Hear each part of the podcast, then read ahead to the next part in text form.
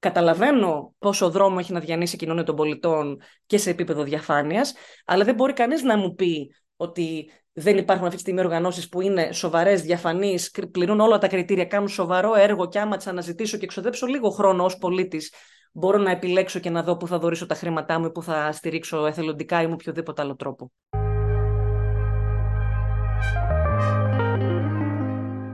Καλώς ήρθατε στη σειρά podcast του ΕΛΙΑΜΕΠ.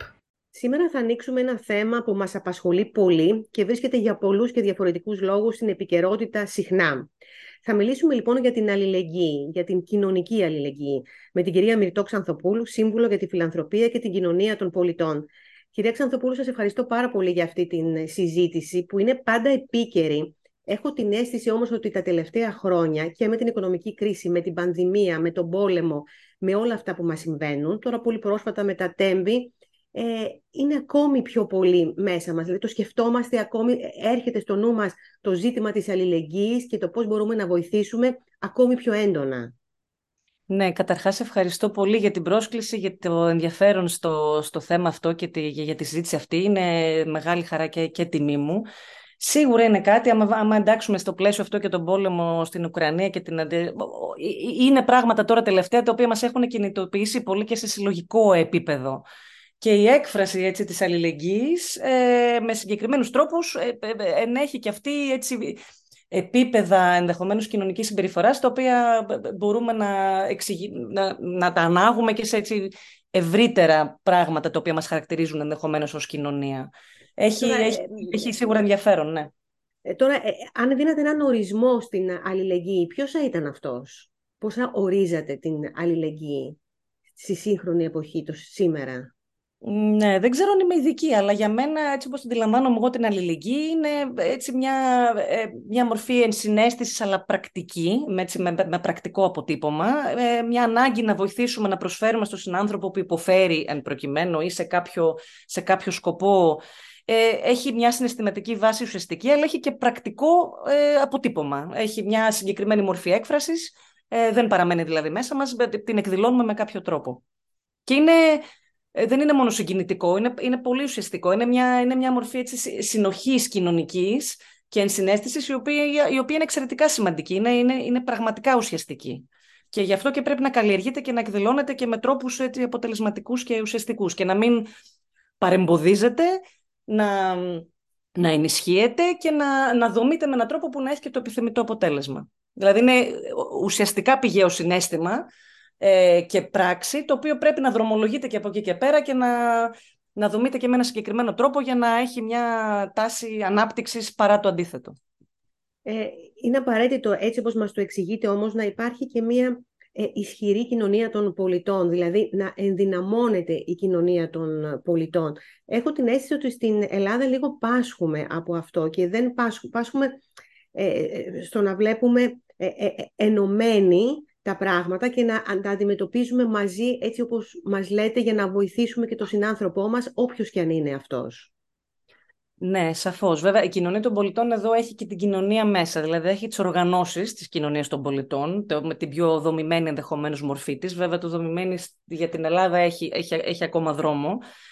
Η κοινωνία των πολιτών από την πλευρά των οργανώσεων είναι ένας πολύ κατακερματισμένος χώρος, καταγράφεται και σε πρόσφατες έρευνες δηλαδή, ότι η πλειονότητα των οργανώσεων είναι μικρές, τοπικές δράσεις, οικογενειακού τύπου έτσι, οργανώσεις. Έχει και το κομμάτι της κοινωνίας και πώς εκείνη αλληλεπιδρά, πώς εκείνη συμμετέχει, πώς στηρίζει, με ποιο τρόπο και πώς αντιμετωπίζει, πώς βλέπει τις οργανώσεις λοιπόν, της κοινωνίας των πολιτών. Αλλά και τα δύο είναι... σημαντικά, το ένα αφορά το άλλο και το ένα επιδρά στο άλλο και τα δύο κατά την ταπεινή μου γνώμη έχουν δρόμο μπροστά τους, πώς να το πω, οφείλουν να αναπτυχθούν.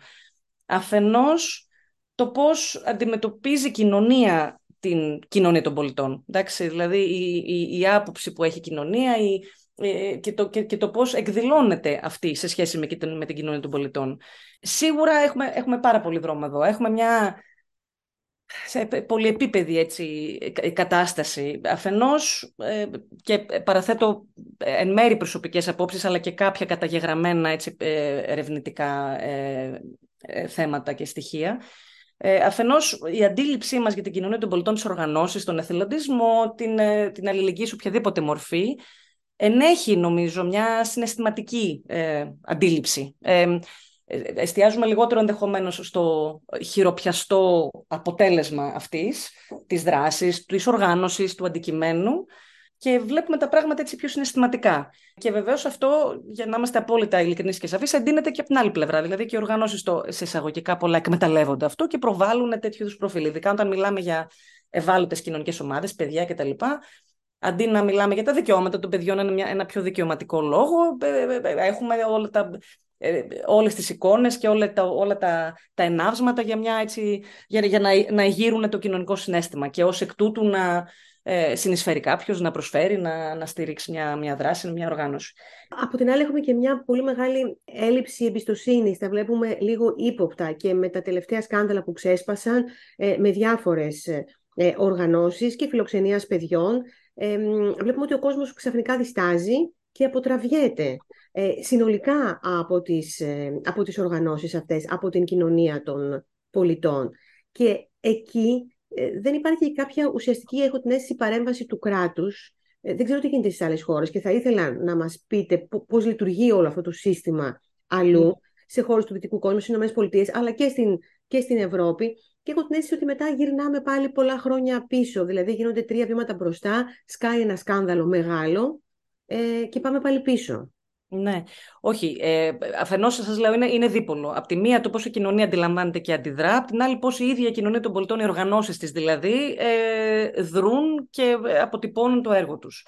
Οπότε για να το εξηγήσουμε αυτό και να πάμε και στην απαξίωση των τελευταίων ενδεχομένους μηνών και με τα μεγάλα σκάνδαλα, τα οποία πράγματι ήταν σοκαριστικά και πάρα πολύ απαξιωτικά και πολύ μεγάλη τροχοπέδη στην εκδήλωση μιας αλληλεγγύης, έτσι, με πιο δομημένο τρόπο. Δηλαδή, κάνανε ουσιαστική και σοβαρή ζημιά και νομίζω θα τη βρούμε μπροστά μας και στο μέλλον, δηλαδή. Δεν είναι μόνο τώρα και αυτό που διανύουμε. Σίγουρα η κοινωνία των πολιτών, για το δεύτερο σκέλος δηλαδή της προηγούμενης κουβέντας, οφείλει να δρά με σοβαρότητα, με επαγγελματισμό, με διαφάνεια, με πρωτόκολλα, με διαδικασίες, να παράγει έργο. Να μετριέται αυτό το έργο, μπορεί να μην μετριέται οικονομικά, αλλά να μετριέται σε κοινωνικό όφελος, και έχει δρόμο να διανύσει μπροστά της, δηλαδή, όσον αφορά το να αναπτυχθεί το οικοσύστημα. Δεν σημαίνει βέβαια ότι το ένα πρέπει να δίνει έναυσμα στο άλλο, το ένα επιδρά στο άλλο και να σαν αποτελεί το ένα δικαιολογία του άλλου, ενώ θα έπρεπε και τα δύο αυτονόμως, αν θέλετε, να αναπτυχθούν.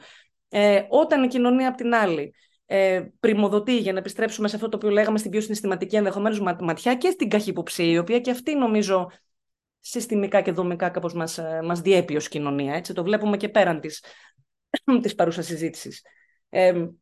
Όταν πριμοδοτούμε όμως και σαν κοινωνία κάτι το οποίο είναι δημοφιλές, αντί να κοιτάμε πώς πραγματικά κάνει τα πράγματα, τι αποτύπωμα υπάρχει, να μην πριμοδοτείται λοιπόν ο επαγγελματισμός, να μην συζητάμε για μετρήσιμο έργο και αποτέλεσμα, να μην κοιτάμε διαφάνεια, λογοδοσία, αλλά να κοιτάμε πρόσωπα. Υπάρχει αυτό το προσωποπαγές πολύ στην Ελλάδα και στην κοινωνία των πολιτών. Η ανεξαρτησία της κοινωνίας των πολιτών, το να μπορεί να κάνει το σοβαρό της έργο με ανεξαρτησία και ενδεχομένως να ελέγχει και το κράτος, να γίνεται δυσάρεστη πολλές φορές σε αυτά τα οποία λέει, που αποτελεί ρόλο της. Αυτή η ματιά δεν βοηθάει και δημιουργεί όλες τις προϋποθέσεις για να ματαιωθούμε τελικά. Και δεν το λέω αυτό επειδή ρίχνω την ευθύνη, αν θέλετε, γιατί αυτό ενδεχομένως να φαίνεται, έτσι όπως ακούω και εγώ τον εαυτό μου, στην κοινωνία. Η ευθύνη είναι, αν θέλετε, μοιρασμένη στα δύο. Απ' τη μία κοινωνία πρέπει να βλέπει τα πράγματα πιο, θα μου επιτρέψετε να πω, τεχνοκρατικά, με την έννοια του μετρήσιμου αποτελέσματος. Είναι ένας αρνητικός όρος στην Ελλάδα, δεν θα έπρεπε να είναι, δεν είναι στο δικό μου το μυαλό, αλλά να μετράμε συγκεκριμένο αποτέλεσμα, να βλέπουμε πώς γίνεται, τι, να συζητάμε για διαδικασίες, διαφάνεια, σε όλα τα επίπεδα, έτσι. Και επαγγελματισμό, πρωτόκολλα, όλο αυτό το κομμάτι, το οποίο θα έπρεπε να απαιτείται και να είναι η μίνιμουμ βάση για μια οποιαδήποτε οργάνωση, όσο μικρή και να είναι.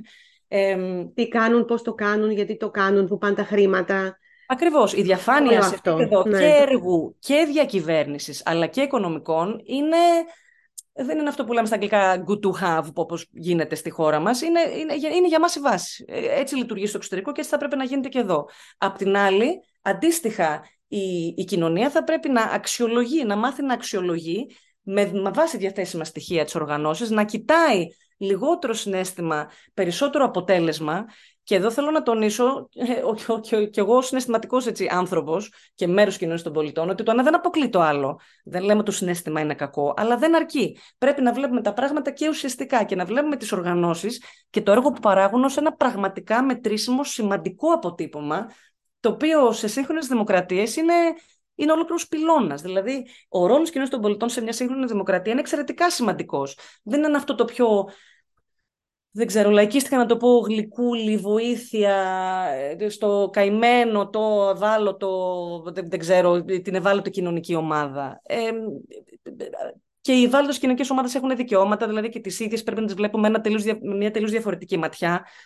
Οπότε σε όλο αυτό, νομίζω ότι και στη μία πλευρά και στην άλλη, απαιτείται μια διαφορετική προσέγγιση και μια διαφορετική ματιά. Και σίγουρα καταλαβαίνω πόσο δρόμο έχει να διανύσει η κοινωνία των πολιτών και σε επίπεδο διαφάνειας, αλλά δεν μπορεί κανείς να μου πει ότι δεν υπάρχουν αυτή τη στιγμή οργανώσεις που είναι σοβαρές, διαφανείς, πληρούν όλα τα κριτήρια, κάνουν σοβαρό έργο και άμα τις αναζητήσω και ξοδέψω λίγο χρόνο ως πολίτης, μπορώ να επιλέξω και να δω πού θα δωρήσω τα χρήματά μου ή πού θα στηρίξω εθελοντικά ή με οποιοδήποτε άλλο τρόπο.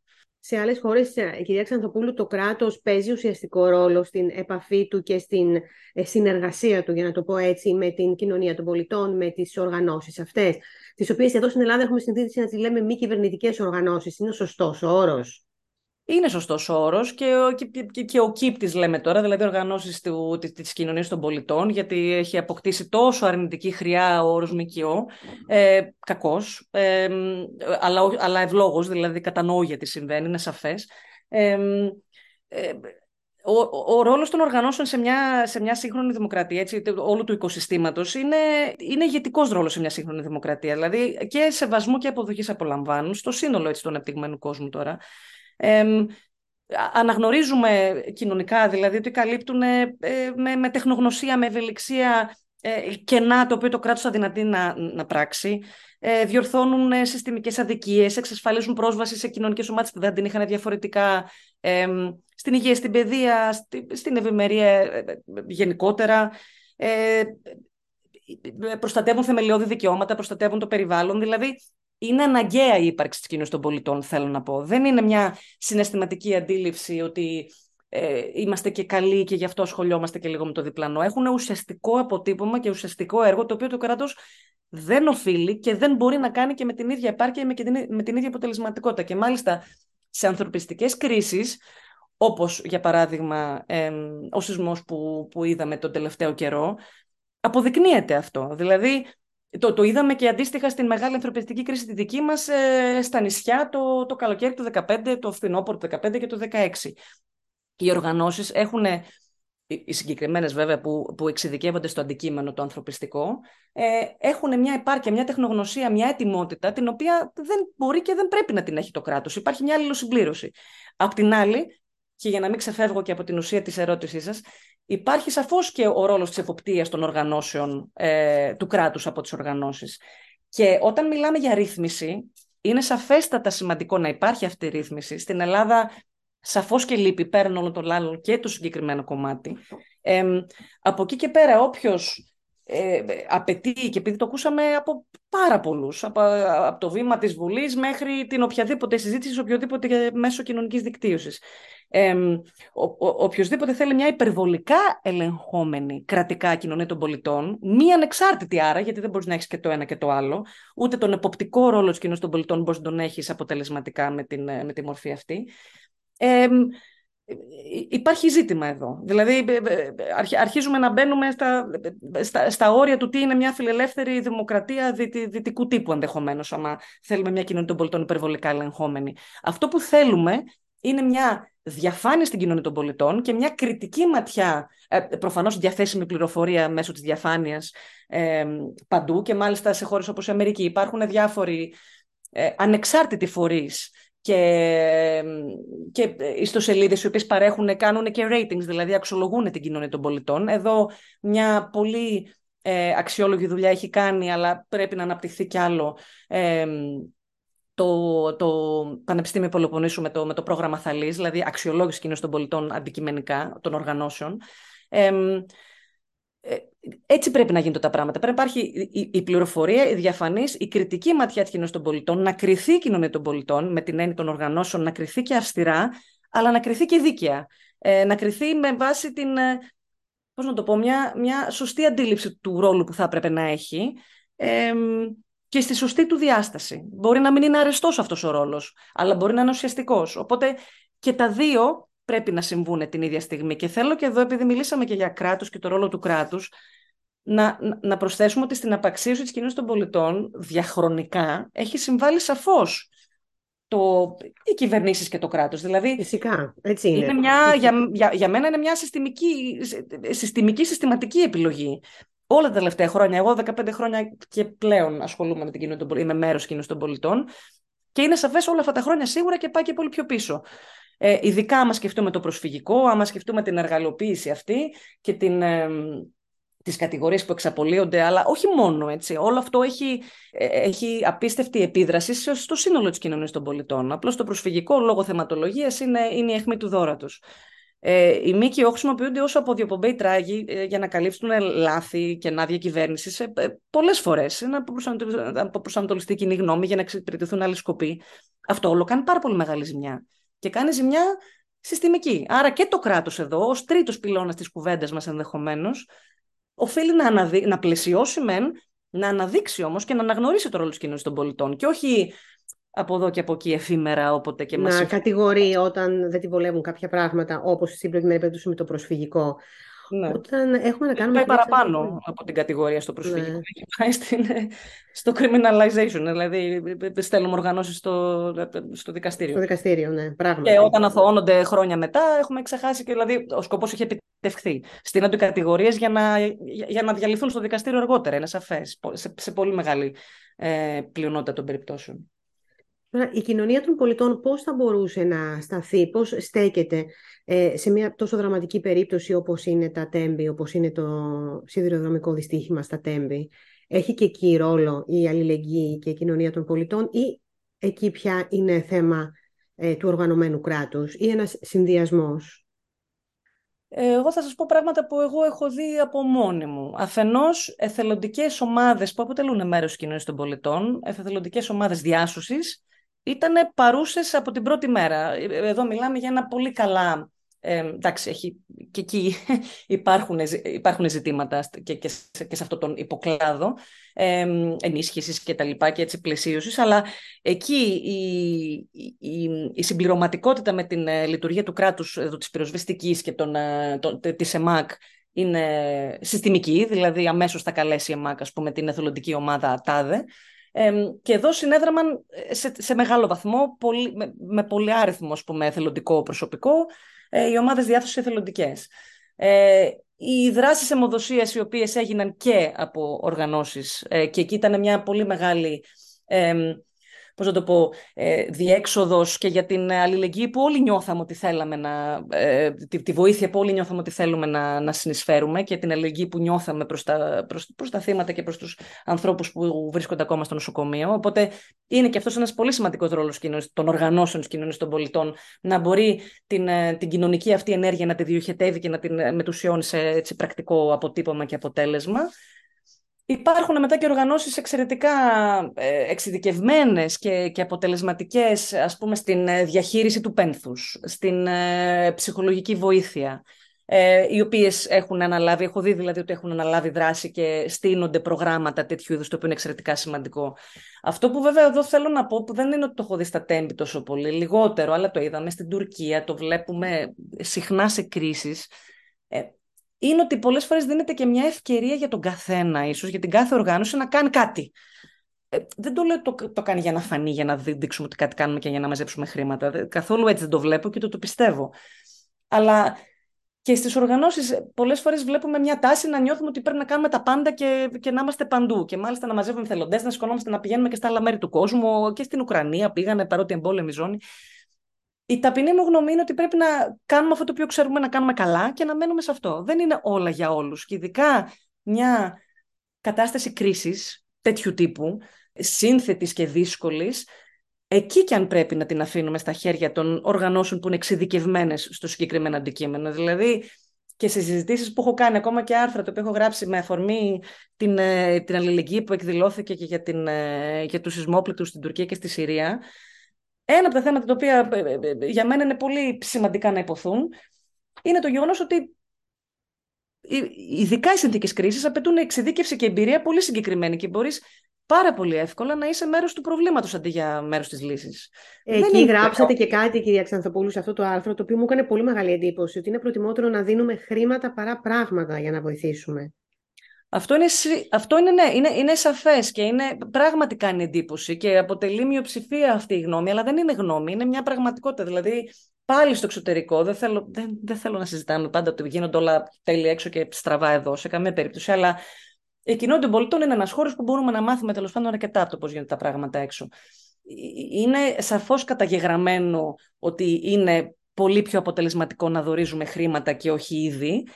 Και παραπλεύρως ότι μεγάλο έχει καταγραφεί δηλαδή και αυτό μετά από αρκετές κρίσεις, όπως από το 9/11 στη Νέα Υόρκη ως την κρίση στην Αϊτή, δηλαδή που καταγράφηκαν μεμονωμένα κάποια τέτοια ζητήματα, ότι οι δωρεές σε είδος, στη συντηρητική τους πλειοψηφία πολύ συχνά, για να μην γενικεύουμε, αλλά έχει καταγραφεί σε πολλές περιπτώσεις, ότι καταλήγουν σε χωματερές, ότι δεν πάνε ποτέ ή δωρίζονται κάπου αλλού τέλος πάντων, το οποίο και αυτό θεμιτό είναι, αλλά τέλος πάντων δεν εξυπηρετεί το σκοπό για τον οποίο ξεκινήσαμε εξ αρχής, που είναι να βοηθήσουμε τον συγκεκριμένο κόσμο στη συγκεκριμένη κρίση. Οπότε είναι δύο τα ζητήματα. Αφενός, είναι πολύ πιο αποτελεσματικό πάντα να δωρίζουμε χρήματα. Τα χρήματα είναι εξαιρετικά απαραίτητα.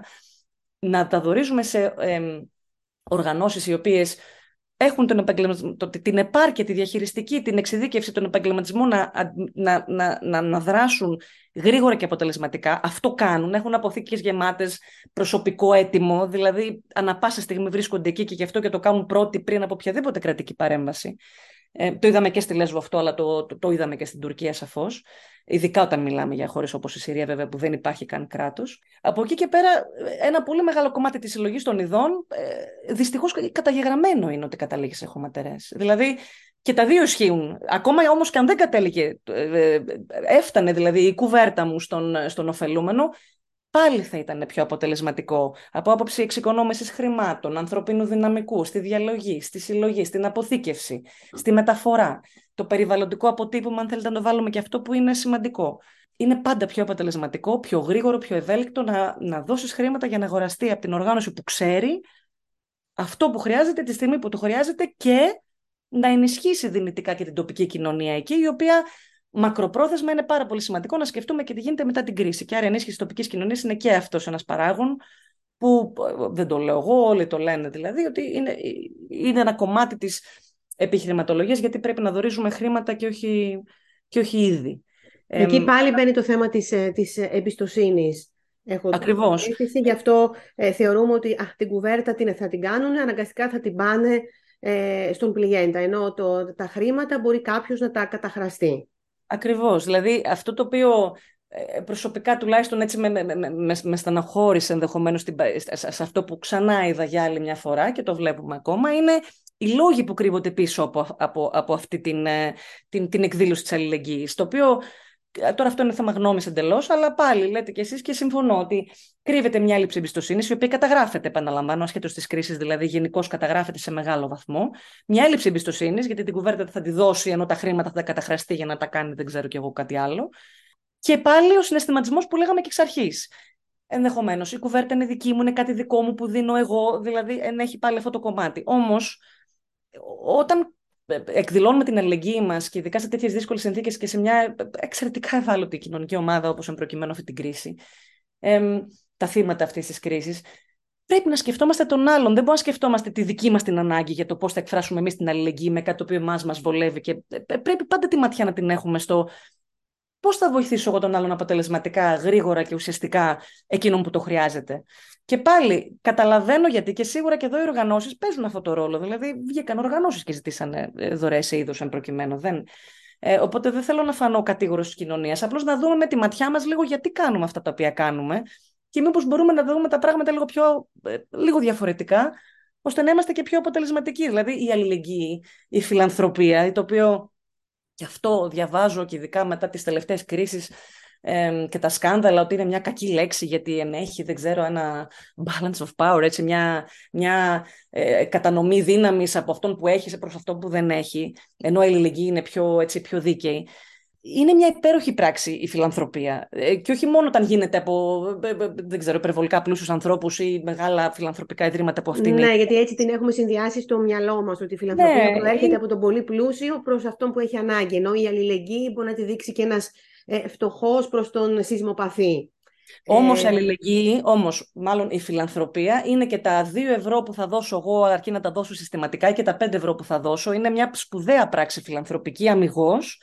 Εξαιρετικά σημαντική, και μάλιστα από την άλλη πλευρά οι οργανώσεις χρειάζονται συστηματικά και όχι ad hoc, δηλαδή μόνο σε περίοδους κρίσης, την οικονομική ενίσχυση της σταθερή του κόσμου. Δηλαδή τους επιτρέπει να κάνουν τη δουλειά τους αποτελεσματικά και πιο σωστά και όχι να παίρνουν απλά συγκεκριμένες χρηματοδοτήσεις μόνο, έτσι, γιατί και αυτό είναι πολύ μεγάλο κομμάτι. Ούτως ή άλλως στην Ελλάδα, πάλι σε έρευνα που έκανε το Ίδρυμα Ποτοσάκη μαζί με το ΙΟΒΕ, που ανακοινώθηκε μόλις την περασμένη εβδομάδα, βλέπουμε αυτά τα οποία ήδη ξέρουμε, δηλαδή αποτυπωμένα σε νούμερα, ότι μια συντριπτική πλειοψηφία χρηματοδότησης, το τάξης του 70%, είναι κρατικές ευρωπαϊκές χρηματοδοτήσεις. Όλο αυτό, δηλαδή, να το βρω γιατί το έχω και μπροστά μου, από μέλη και υποστηρικτές, δηλαδή την κοινωνία, όχι ιδρύματα, όχι εταιρείες, είναι μόλις το 5%. Είναι πάρα πολύ χαμηλά τα νούμερα. Και πάρα πολύ μικρό ποσοστό είναι αυτό. Δηλαδή, ο κόσμος που εμφανίζεται τόσο πρόθυμος να βοηθήσει, επί της ουσίας όμως, σε βάθος χρόνου, όπως λέτε κι εσείς, όχι όταν συμβαίνει μια κρίση, δεν δίνει χρήματα σε μια οργάνωση που εκείνος θεωρεί ότι πρέπει να στηρίξει. Όπως λέτε κι εσείς, 1, 2, 5 ευρώ, δεν λέμε να δώσει τα πολλά. Και αυτά τα 2-5 ευρώ είναι εξαιρετικά σημαντικά, έχω να σας πω. Είναι πολύ πιο σημαντικά από τα πολύ παραπάνω, το οποίο μπορεί να δώσει μια φορά για ένα συγκεκριμένο πρόγραμμα, ένα ίδρυμα ή μια εταιρεία στα πλαίσια του CSR που θα κάνει. Αλλά επαναλαμβάνω ότι το πώς συμμετέχουμε συστημικά σε πιο οργανωμένες δράσεις και μετρούμε την αλληλεγγύη μας σε επίπεδο εθελοντισμού, αλλά συστηματικού, έτσι, όχι μια φορά το χρόνο μαζεύω κάποια πλαστικά από μια παραλία, πολύ σημαντικό και αυτό, αλλά η συστηματική βοήθεια εκεί καταγράφεται ως πραγματικός εθελοντισμός στο εξωτερικό. Η συστηματική φιλανθρωπία, η ενεργητικότητα γενικά των πολιτών, μας κατατάσσει δηλαδή στο World Giving Index, το οποίο το έχουμε πει 1000 φορές βέβαια, είναι και λίγο γραφικό, αλλά είναι εντυπωσιακό και το λέμε και σήμερα. Είμαστε προτελευταίοι, σε επίπεδο δεκαετίας τουλάχιστον, 125 από 126 χώρες παγκοσμίως, μόλις πέρσι, σε επίπεδο δεκαετίας. Είμαστε πάρα πολύ χαμηλά και δεν μιλάμε πια συγκρινόμενοι από δυτικού τύπου φιλελεύθερες δημοκρατίες, συζητάμε για τον κόσμο όλο. Δηλαδή, χώρες μας περνούν που το βιωτικό επίπεδο ή η ανάπτυξη της δημοκρατίας, τέλος πάντων, για να μην πω ότι είναι τρίτος κόσμος, και μας περνούν κατά πολύ κιόλας. Έχουμε χαμηλά επίπεδα γενικώς ενασχόλησης. Και αυτό, αντίστοιχα από άλλες έρευνες, έχει καταγραφεί όχι μόνο για την Ελλάδα, αλλά και γενικώς. Δηλαδή, αυτό ήταν εξαιρετικά ενδιαφέρουσα μια έρευνα που είχα διαβάσει, που έλεγε ότι κοινωνίες στις οποίες ο ρόλος του κράτους είναι πιο φιλελεύθερου τύπου, έτσι, λιγότερο παρόν και ελεγκτικός και, πώς να το πω, παρόν και προγραμματισμός. Ναι, έχουν παράλληλα, και επαναλαμβάνω, παγκόσμια έρευνα αυτή σε πάρα πολλές χώρες. Έχει καταγραφεί λοιπόν ότι εκεί η ενεργητικότητα των πολιτών είναι πολύ πιο αναπτυγμένη, που προφανώς βγάζει και νόημα, αλλά να το δεις καταγεγραμμένο έχει τη σημασία του. Ενώ σε χώρες όπως οι δικές μας, που το κράτος έχει ένα πιο κομβικό ρόλο, τέλος πάντων, άμα συγκριθούμε με την Αμερική, πιο στιβαρό, πιο εδρεωμένο, η κοινωνία των πολιτών εκεί και η ενεργητικότητά της είναι πιο κατευνασμένη. Κοινώς περιμένουμε να τα κάνει όλα το κράτος και θεωρούμε ότι το κράτος πρέπει να τα κάνει όλα. Και αυτό μας εμποδίζει από το να είμαστε ενεργοί. Όχι μόνο σε αυτά που συζητάμε σήμερα πιο συστημικά, δηλαδή φιλανθρωπία, εθελοντισμός κτλ., αλλά νομίζω ταπεινά, τουλάχιστον εγώ, ότι διακατέχει λίγο και τη γενικότερη συμπεριφορά μας. Δεν θα ασχοληθώ να καθαρίσω το δρόμο μπροστά το σπίτι μου, ας πούμε. Ναι. Δεν θα πάω σε μια δράση τοπική εύκολα, ακόμα και αν την κάνω μόνος μου, εγώ και άλλοι 3 φίλοι, να φυτέψουμε 2 δέντρα ή δεν ξέρω τι να κάνω. Περιμένουμε όλα να κάνει κάποιος άλλος. Ίσως έπρεπε να το διδάσκονται και τα παιδιά στο σχολείο, δηλαδή από πολύ μικρά, να μπαίνουν μέσα σε αυτή τη λογική της κοινωνίας των πολιτών, να μεγαλώνουν, να αγολοχούνται με αυτή την έννοια της κοινωνίας των πολιτών και των οργανώσεων, δηλαδή, κυρία Ξανθοπούλου. Φυσικά, και είναι η παιδεία, είναι πάρα πολύ σημαντικό κομμάτι αυτού που συζητάμε, γιατί αφορά μια αλλαγή νοοτροπίας τελικά και σε κοινωνικό επίπεδο μάλιστα, που είναι, έχει βαθιές ρίζες. Για να αλλάξει κάτι τέτοιο απαιτεί μια συστημική προσέγγιση τέτοιου είδους. Και στην Αμερική που την αναφέρουμε, την ξαναναφέρουμε, αλλά προφανώς είναι το παράδειγμα προς μίμηση στη συγκεκριμένη κουβέντα. Αυτό συμβαίνει κατά κόρον, δηλαδή είναι στο DNA, ας το πούμε, των ανθρώπων από πάρα πολύ μικρή, και είναι μέσα στα σχολεία από εξαιρετικά μικρή ηλικία όλη αυτή η νοοτροπία. Και πρημοδοτείται, και για να μπεις μετά και στο πανεπιστήμιο, η ενασχόλησή σου στα κοινά. Δηλαδή είναι κάτι το οποίο διακατέχει κοινωνικά το σύνολο της ανάπτυξης του ανθρώπου και θεωρείται άρα δεδομένο. Ανάλογο ευρωπαϊκό παράδειγμα έχουμε, παραδείγματος χάρη στη Γερμανία ενδεχομένως ή στο Ηνωμένο Βασίλειο, όπου η κοινωνία των πολιτών να είναι πολύ ανεπτυγμένη και να είναι τόσο ανεπτυγμένη και από το σχολείο, να το θέσουμε έτσι, να είναι δηλαδή μέσα στο DNA τους. Είναι, γνωρίζω ότι στη Γαλλία και στην Αγγλία σίγουρα είναι πολύ πιο συστημικές οι δράσεις. Δεν νομίζω ότι πλησιάζουν το επίπεδο της Αμερικής, δηλαδή σε τέτοιο επίπεδο εύρους και σημασίας που προσδίδουμε και εκπαιδευτικά. Αλλά σίγουρα οι δράσεις είναι και τελείως διαφορετικές. Και γι' αυτό βλέπουμε και μια ετοιμότητα και μια αντίστοιχη ενασχόληση σχολικών κοινοτήτων με ζητήματα που τους απασχολούν κοινωνικά, περιβαλλοντικά ή οτιδήποτε, η οποία είναι πολύ πιο συχνή. Δηλαδή, χωρίς να γνωρίζω αμυγός το σύστημα του σχολείου, έχοντας πάει στο Πανεπιστήμιο της Αγγλίας, ήξερα και έβλεπα ότι η νοοτροπία των ανθρώπων είναι εξαιρετικά διαφορετική, και το ίδιο το Πανεπιστήμιο σου δημιουργεί 100 ευκαιρίες να ασχοληθείς και πρημοδοτεί. Τέλος πάντων, προσπαθεί να προωθήσει την κοινωνική αυτή συμπεριφορά της έκφρασης ελληνικής και της φιλανθρωπίας και του εθελοντισμού. Δηλαδή, είναι τελείως διαφορετικό το επίπεδο από ό,τι υπάρχει εδώ. Εντελώς διαφορετικό. Και σίγουρα κάποιες προσπάθειες πρόσφατες που έχουν γίνει, γιατί πρέπει να τις αναγνωρίσουμε και αυτές, με την ένταξη δράσεων στα ελληνικά σχολεία, είναι προς μια σωστή κατεύθυνση. Από εκεί και πέρα, πραγματικά και τα ίδια τα σχολεία βλέπω ότι τώρα ξεκινούν λίγο δειλά-δειλά να βλέπουν τα πράγματα διαφορετικά. Αλλά είναι πολύ αρχή αυτό. Και για μένα, και κάτι το οποίο συζητούσαμε ένα-δύο σχολεία τώρα τελευταία και πρόσφατα, η έννοια του ενεργού πολίτη είναι μια πιο διευρυμένη έννοια σε σχέση με την εκδήλωσή της σε φιλανθρωπία, σε εθελοντισμό. Δηλαδή, δεν αρκεί γενικότερα απλώς να κάνουμε μια θελοντική δράση, να κάνουμε κάτι συγκεκριμένο και τελειώσαμε, ή να μαζέψουμε ήδη, γιατί γίνεται αυτό κατά κόρον στα σχολεία, βέβαια, όχι μόνο τώρα, συστηματικά. Μαζεύουμε πράγματα και τα δίνουμε κάπου και τελείωσε.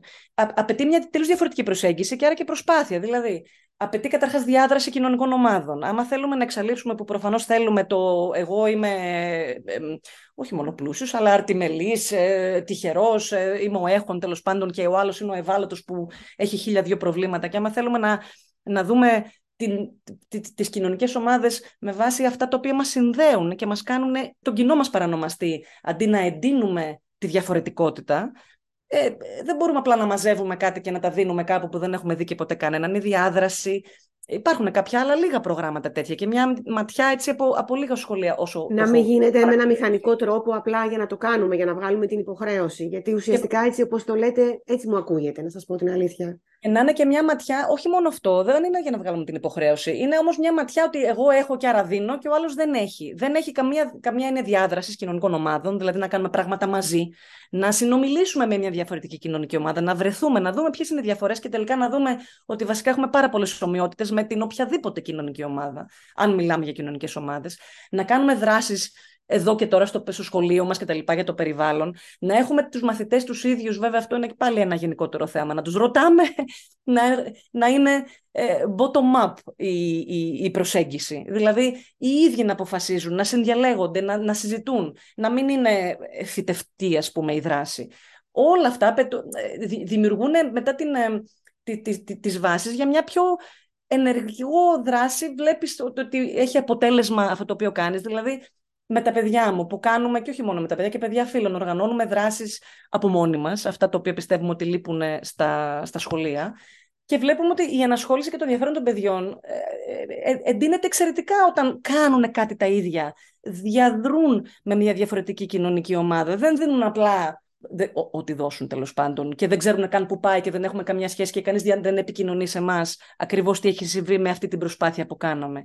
Η διάδραση ακόμα και με την οργάνωση, να μπορέσει ειδικά το παιδί το οποίο διαμορφώνεται σε όλη αυτή τη διαδικασία, έτσι, για να γίνει ένας ενεργός πολίτης, να καταλάβει την ουσία και το αποτύπωμα της προσπάθειάς του, το οποίο συναποφάσισε, συζήτησε, είδε τι του ταιριάζει και γιατί, σκέφτηκε, συμμετείχε σε μια δράση.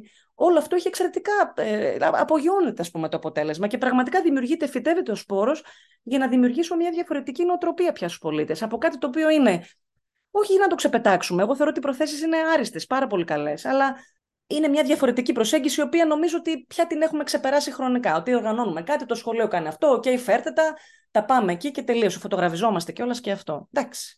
Μπορούμε να κάνουμε και κάτι πιο ουσιαστικό εδώ για να αλλάξει η νοοτροπία στην ουσία της και όχι απλά να δωρήσουμε κάποιες κουβέρτες ενδεχομένως. Κυρία Ξανθοπούλου, σας ευχαριστώ θερμά για αυτή τη συζήτηση. Ευχαριστώ πάρα πολύ. Εγώ πάρα πολύ. Να είστε καλά.